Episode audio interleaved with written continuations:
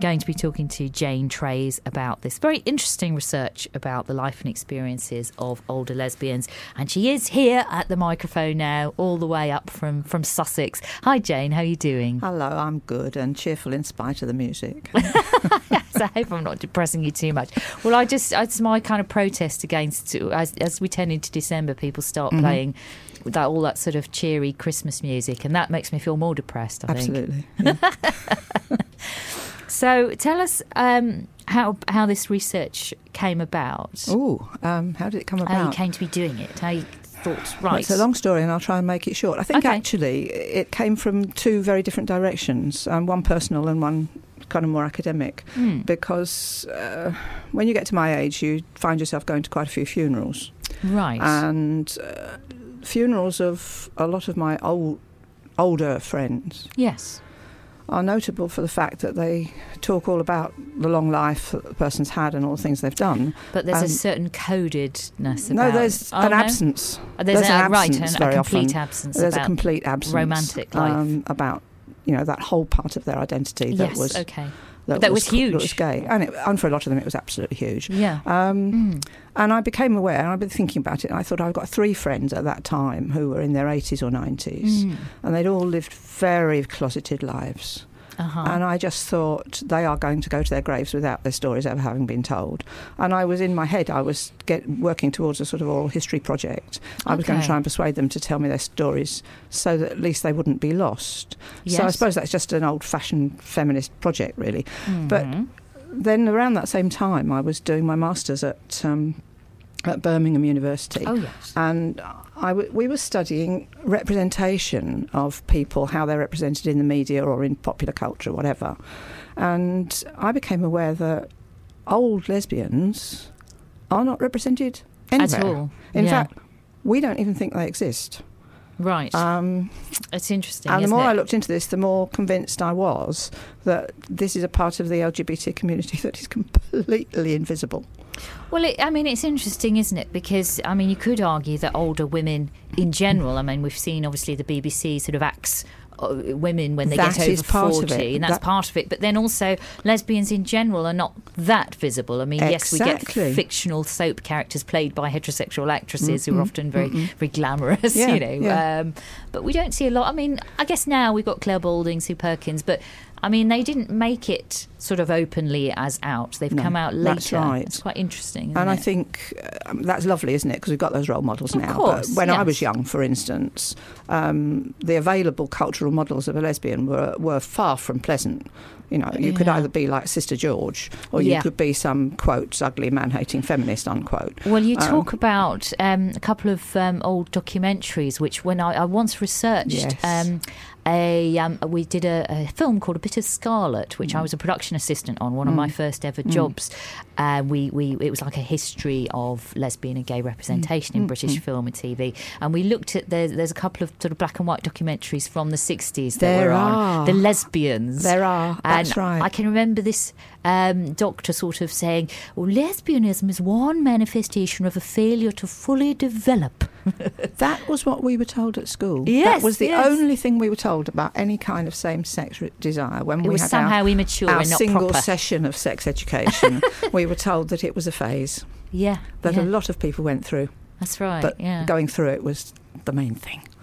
Um, Hmm. So yeah, so there we are. And if Interesting. you look at academic research, because Yeah. recently there's been a growing interest in what happens to uh, lesbian, gay, bans- bisexual, transgender people when they get old, Yeah. because obviously with the ageing population, everybody's needs are going to be catered for, Hmm. and the Equalities Act means we have to cater for absolutely everybody's needs. Yeah. And there's a certain kind of panic around how do we know whether we've got any queer old people in our old folks' home, and if we have, what do we do with them? So there's a certain amount of research going on.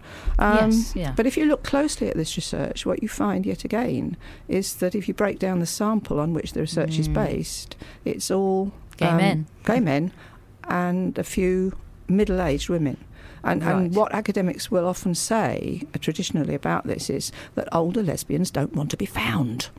They're hiding. They Right. don't want to come out and talk to anybody.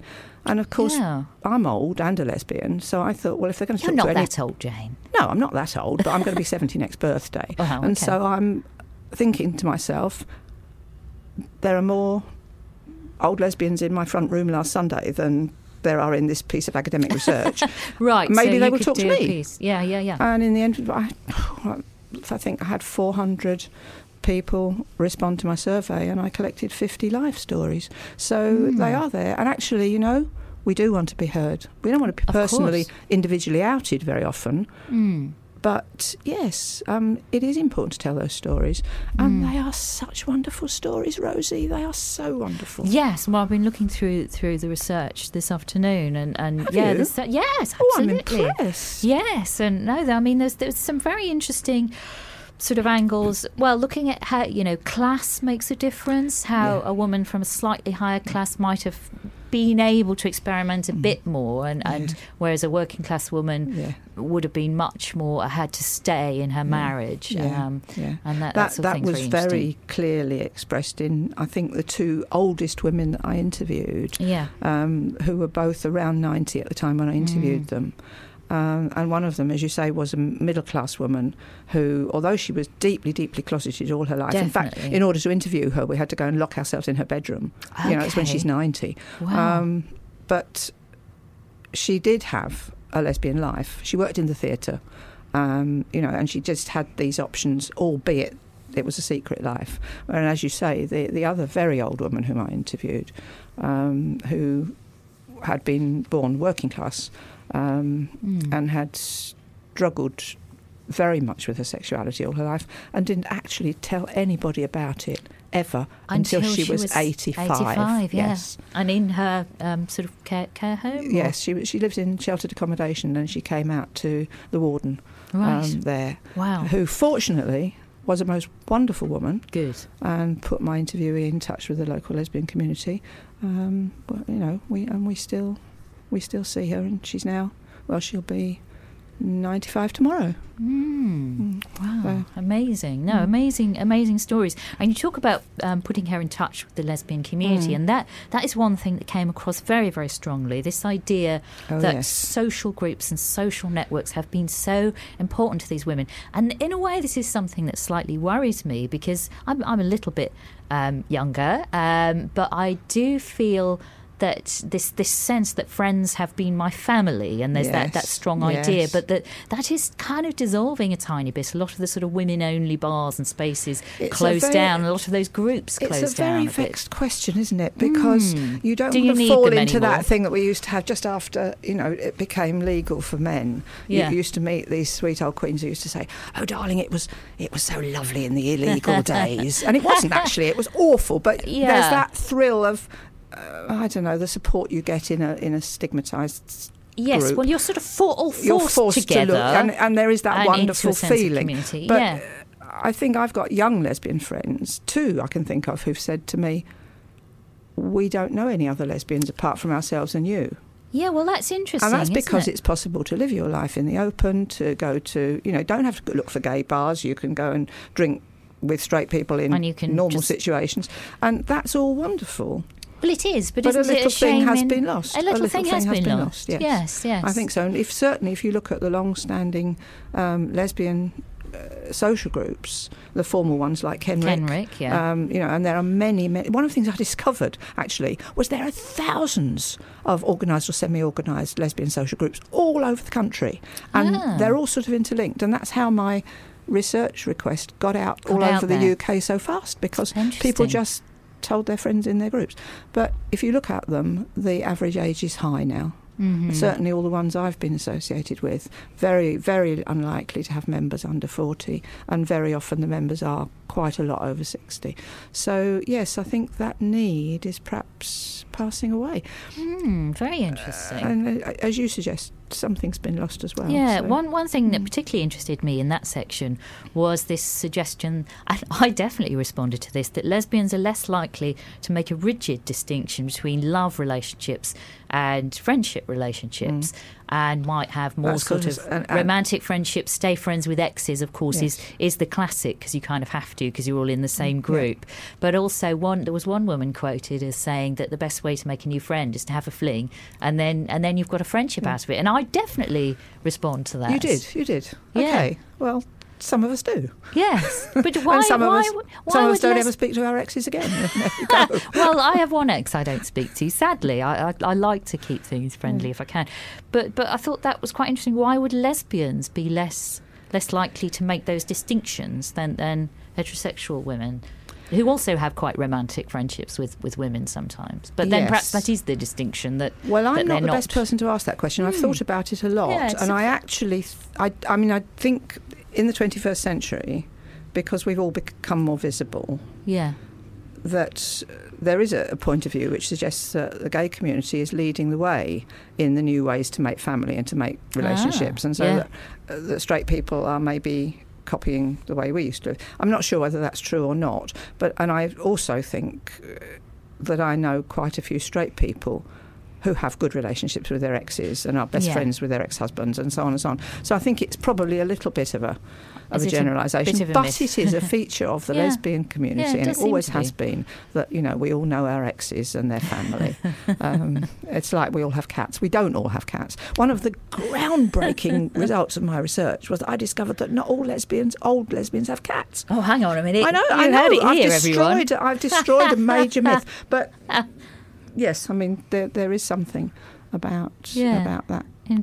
continuing it. and it comes out of that same hidden community Yeah. where if you didn't speak to your ex you lost your entire social group Hmm. because it was a small closed group and you had to go on knowing them But thinking about this sort of um, plasticity of, of female sexuality, which has Mm. been written a lot about and talked a lot about recently, there were a lot of women who had been married to men as Indeed. well, and and s- indeed some of them reported to have- have definitely been in love with their with their husband. 40% of the women who'd been married said that they got married because they loved their husbands Mm. But they would define as a lesbian. Yes, and I think this is a different, uh, another thing which is different in the generations because certainly Yeah. my younger contemporaries at, at university, you know, my fellow students, would probably not pin themselves down that rigidly anyway. And this whole thing Yeah. about lesbian identity, one of them Yeah. said to me the other day, it's so 60s. You know, it's so passe, which it is. I mean, Wow. um, I don't know th- when I the think 60s, the young. but that- I think uh, the young. Well, that was seventies perhaps. 70s, But the young, I think maybe. now would define the nature of the current relationship, but they wouldn't say that means that I'm like that forever. That's who I am. Yeah, I mean, some people use queer as a sort of all embracing, Yes, that's right. non they heteronormative, do, and non-binary, and non all binary, those sorts exactly. of words. Yeah, But yeah. I think uh, it, it was a matter of identity for the generations that I, I think studied. it, it needed to be, Um, didn't it? And it was interesting that so Mm. many women told me what was effectively a bisexual narrative. Ah. And then when I said to them, would that perhaps be a bisexual story? Said very firmly, no, that was my life. I was if. Um, but I'm, I was always a lesbian, really. Or then Ah. I discovered that I was really a lesbian. Not all. Some made. I mean, I spoke to two or three women who were political lesbians who actually made That's the right. decision to become a lesbian as a sort of as a feminist political choice. feminist political Yes, choice. And I absolutely. spoke to plenty of people who were who just knew they were from the age of seven and never never swerved. So Hmm. it's hugely varied. I mean, that was the main. If I had uh, one thing that I found out, I Yeah. would say that it was that word lesbian in those generations covers such a broad spectrum. Yes, it's really interesting. I mean, the political lesbian thing was Mm. Yeah. still very much something Yeah. when I was at university in the 90s. You know, people were still, choo- you know, I was very Absolutely. confused by being in love with a woman who was a political lesbian. Um, but so, it's, and a lot of women said they had chosen that identity as well. That, Yes, that was yes. interesting. Um, and the vast majority, or well, 58% had not had children. And I That's guess right. those statistics will change a bit now as we have Change very we have a much. lot more lesbians having Very kids much now. because it just wasn't actually an option Yeah. for the majority of people. In fact, a lot of the women I think who'd got married had said that they did so to have children. That had been a strong motivating factor for that some. was one hadn't of the it? reasons, yes, and certainly all of them who had children had had had those children within heterosexual relationships, which again would be very different in the younger generations, wouldn't it? Hmm. Yes, it would. Um, it would indeed. Were there any other um, things that particularly interested you or surprised you? Yes, I'm quite interested at the moment. I'm busy working up, a, writing a, a paper from a piece of the data that didn't go into my thesis, which is about actually it's about butch femme identities. oh yes. But one of the things that's interesting within that is that in the generations that I studied, people who perhaps now would identify as trans Ah, yes. didn't have that word or that those Ah. narratives or those ideas, those concepts. No, not and we at can all. only call ourselves the What we things know. that are, what we know. That's The right. words that are and is so there I've somewhere. just been just been working on the story of a woman who, in fact, passed as a man for quite for a good portion of her life, um, and who identifies as a butch lesbian, um, but who I think who said to me, you know. If it had been now and I'd been 25, I would probably have had the operation. So I think uh, there's that again increases that huge variety Hmm. of, of life stories that's within this, this definition. That's really interesting. It's isn't it? been such fun. I mean, I just can't let it go, really. The next thing is to, to take the stories and make them into a book, I think. Yes. Well, I, I hope Because- that can happen because Mm. then, you know, people will be able to access it more more easily, won't they? Well, I'll come back and tell you when it happens. Yeah, no, well, we'll definitely be plugging that. Well, you're, you're actually on a bit of a sort of radio tour at the moment, aren't you? You're on out in Brighton. With, I'm on out in Brighton tomorrow. with Yes, that's Kathy right. down yes. in down in Brighton on sort of uh, unofficial sister show down there. That's right. tomorrow. Yes, Um, and this was your first ever radio interview, actually.